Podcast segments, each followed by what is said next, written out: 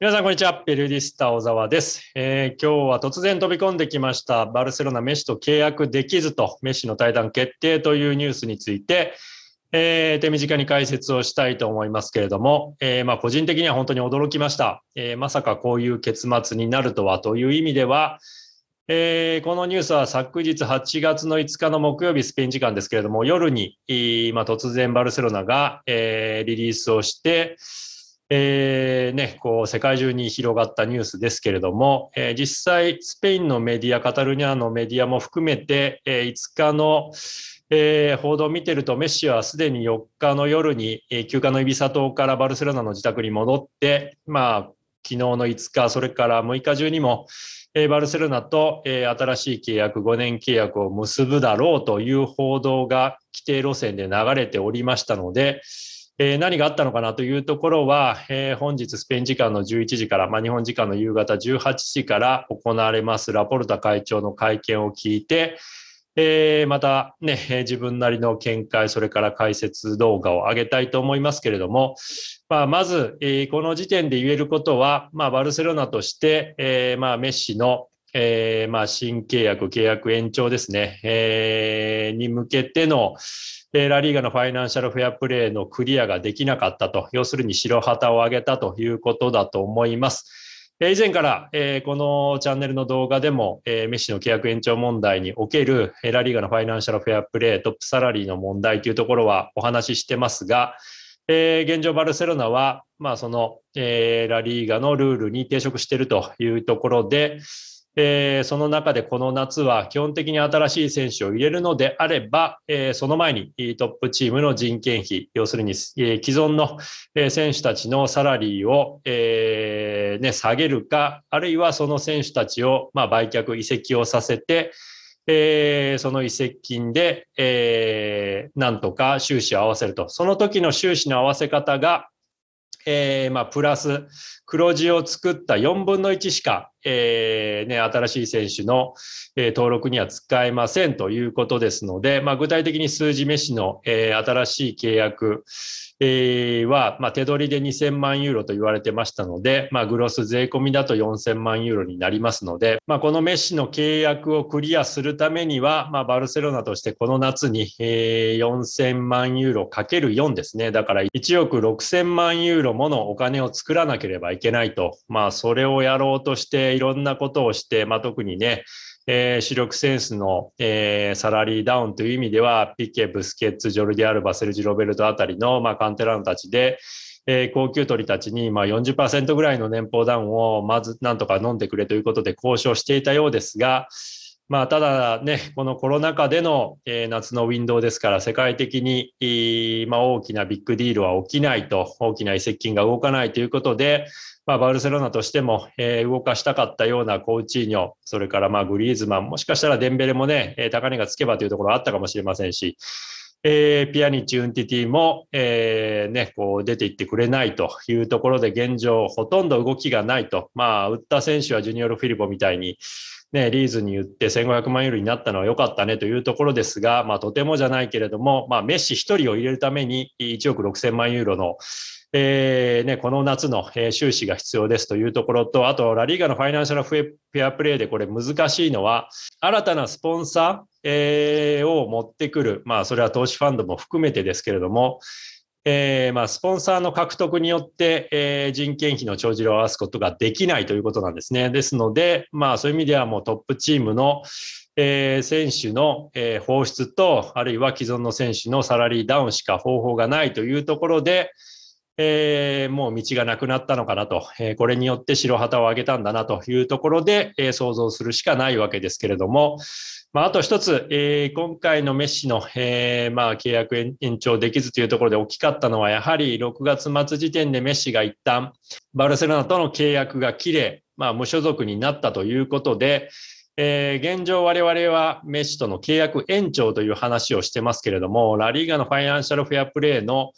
考え方でいうと一旦無所属になってますから、新たな新加入選手の扱いになりますので、これがまた、4分の1ルールが適用されるということで状況を難しくしたんだろうなというところはありますね。まあ、実際今朝のエルパイス誌でも出てましたけれども、まあ、昨シーズンのバルセロナのトップチームの人件費は5億600万ユーロ、まあ、それが今シーズン 21-22 シーズンの人件費は3億4700万ユーロまで落とさなければいけないということになってますので、まあ、差し引きマイナス1億5900万ユーロですから、まあ、ちょうどメッシの、登録するために必要だった1億6000万ユーロという話が先ほどしましたけれども、まあ、それとほぼイコールにやはりなってるなというところで、まあこれだけ厳しい財政状況になっているというところは、まあ、改めて今回再確認したわけですが、まあ、昨日バルセロナがクラブのホームページでリリースをしたメッシとの契約延長できずというところのリリースの文章を読むと、レオメッシ FC バルセロナで継続せず、まあ、クラブと選手は本日新規約を結ぶという明白な意図のもと合意に達しつつも経済的及び構造的な原因によりそれは可能にならなかったということで、まあ明らかにラリーガのファイナンシャルフェアプレーのせいで、メッシという選手を手放さざるを得なかったというような、文脈が読み取れますので、まあ、今後そこが争点になるかなと。で、まあ、もちろんバルセロナとしてはこのタイミングで白旗を上げるということで、まあ、例えばまだ8月の今日は6日ですから、まあ、移籍マーケットが閉まるのが8月31ですので、まあ、25日ぐらいある中でこのタイミングで、もう諦めてメッシとの契約延長を諦めてしまうっていうところは、まあ、若干バルセロナのもう一発大逆転を狙った戦略的な何かリリース、まあ、博打、まあ、勝負かけたなというふうにも見えますので、まあ、そこが、先日から話に出てますラリーガが、投資ファンド CVC から27億ユーロ、まあ、投資を受けて、まあ、それを各クラブで分配するという話と、つながってくるのかなというふうに思います。まあ、そこに関してはレアル・マドリード、バルセロナが反対してますと。まあ、なぜ反対してるかというと、まあ、彼らが、まあ、特に2強、まあ、プラスね、アトレティコ・マドリード含めて3強がほぼ放映権でいうと、まあ 30% とか、まあそれぐらいラリーガの放映権料の中での価値を作っているにもかかわらず、まあマドリーバルセロナに関しては特に、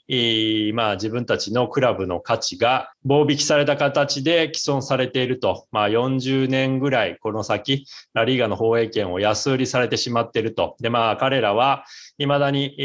ヨーロッパスーパーリーグ構想に賛成の立場でその構想自体は捨ててませんので、まあ、その辺ラリーガとかなり、まあ、戦争を始めてますので、まあ、その辺との兼ね合いもあるかなと思いますが、まあ、ただ個人的にはラリーガのファイナンシャルフェアプレーのルールは全クラブに適用され、記憶に新しいところで言うと 15-16 シーズン、まあ、エルチェが、そのファイナンシャルフェアプレーに抵触をしてしまって、その財政面から2部降格を言い渡され、その代わりエイバルが残ることができたというところがありますので、このタイミングでメッシを特例として、まあ、メッシバルセロナを特例としてラリーガがルールを書き換えてしまうと、まあ、そういった過去に、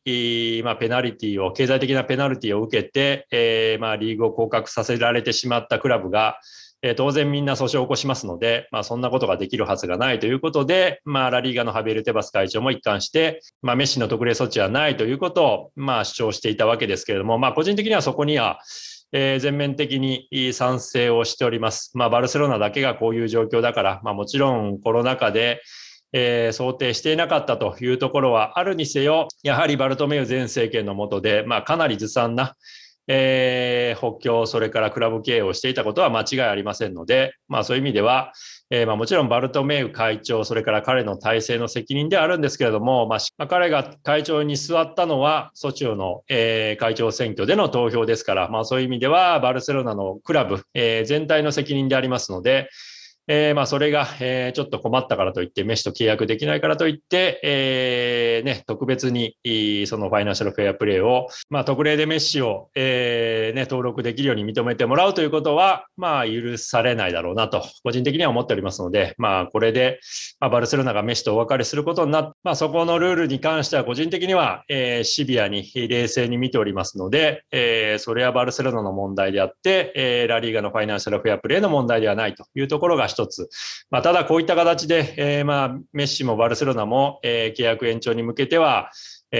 実際問題も合意に達していて、もうサインもほぼ、する寸前で、多分契約書のドラフトなんかもできていたと思いますので、ち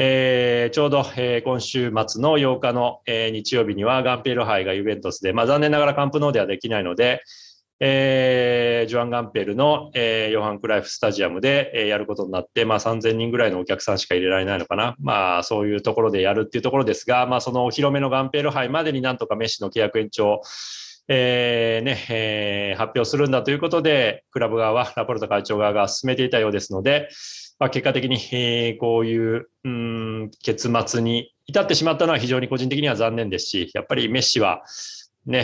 ワンクラブマンとして、世界最高、多分歴代で見てもこれから、未来のサッカー界を考えても、本当に歴代で見ての、世界最高の選手じゃないかなと思いますので、そんな選手が、こういった、ファイナンシャルフェアプレー、トップサラリーの問題で、こうお別れをしなければいけなくなるのは本当に寂しいなと思いますが、そこはルールはルールですので、シビアにも見ていかなければいけないと思っております。改めて彼の、これまでのキャリア、バルセロナで17シーズン、トップチームで17シーズンなのかな、35のタイトル、778試合に出場して、672ゴールですから、すごいですね。バロンドールもゴールデンブーツも各6回取っておりますので、こんな選手これから未来出てこないでしょうというぐらいの本当に、レジェンドですので、そういう選手との、こういう悲しい結末は本当に残念なんですが、ただ彼の、サッカー人生はまだ終わったわけではないですし、バルセロナと契約できないのであれば、個人的にはメッシというプレイヤーをまだヨーロッパで見たいなという気持ちはもちろんありますので、ただラリーガではおそらく見れないでしょうという意味では、ラリーガというブランドが、一気に低下してしまう、そこは致し方ないかなと思いますし、おそらく今の状況でいうとパリ・サンジェルマンが一番、移籍する上では有力候補かなと思いますので、ネイマール、メッシ、セルヒオ・ラモス、そういった面々で、もしパリがチームを作れるようなことになれば、当然ね、パリなんかは非常に、チャンピオンズリーグの優勝候補筆頭になってくるなというところは思いますので、なかなか今シーズン、新たなシーズンにおける、ヨーロッパにおけるラリーガ勢はまた厳しくなるなというところはありますかね。とはいえ、ラリーガは続いていきますし、フットボール、サッカーは続いていきますので、クラブは残り続けますけれども、選手はいつか引退して、去っていきますので、そこは少し早いお別れなのかなというところで、ちょっと無理やりんですけれども、強引ですけれども、なんとか、自分なりに気持ちの整理をつけたいと思います。ということで、また本日中におそらく、続報ラポルタ会長の会見でどういうことを話すかによって続報が出てくると思いますし、バルセロナとしても、もしかすると、一旦ラリーガ側にボールを投げて、本当にラリーガとしてメッシを失ってもいいんですかというところでプレッシャーをかけている、今回の、やり方なのかもしれませんので、その辺今後の動向は注目して見ていきたいと思いますし、続報が入りましたらまたこちらのチャンネルで動画を作って皆さんに情報提供したいと思います。それではまた次の動画でお会いしましょう。Hasta la próxima。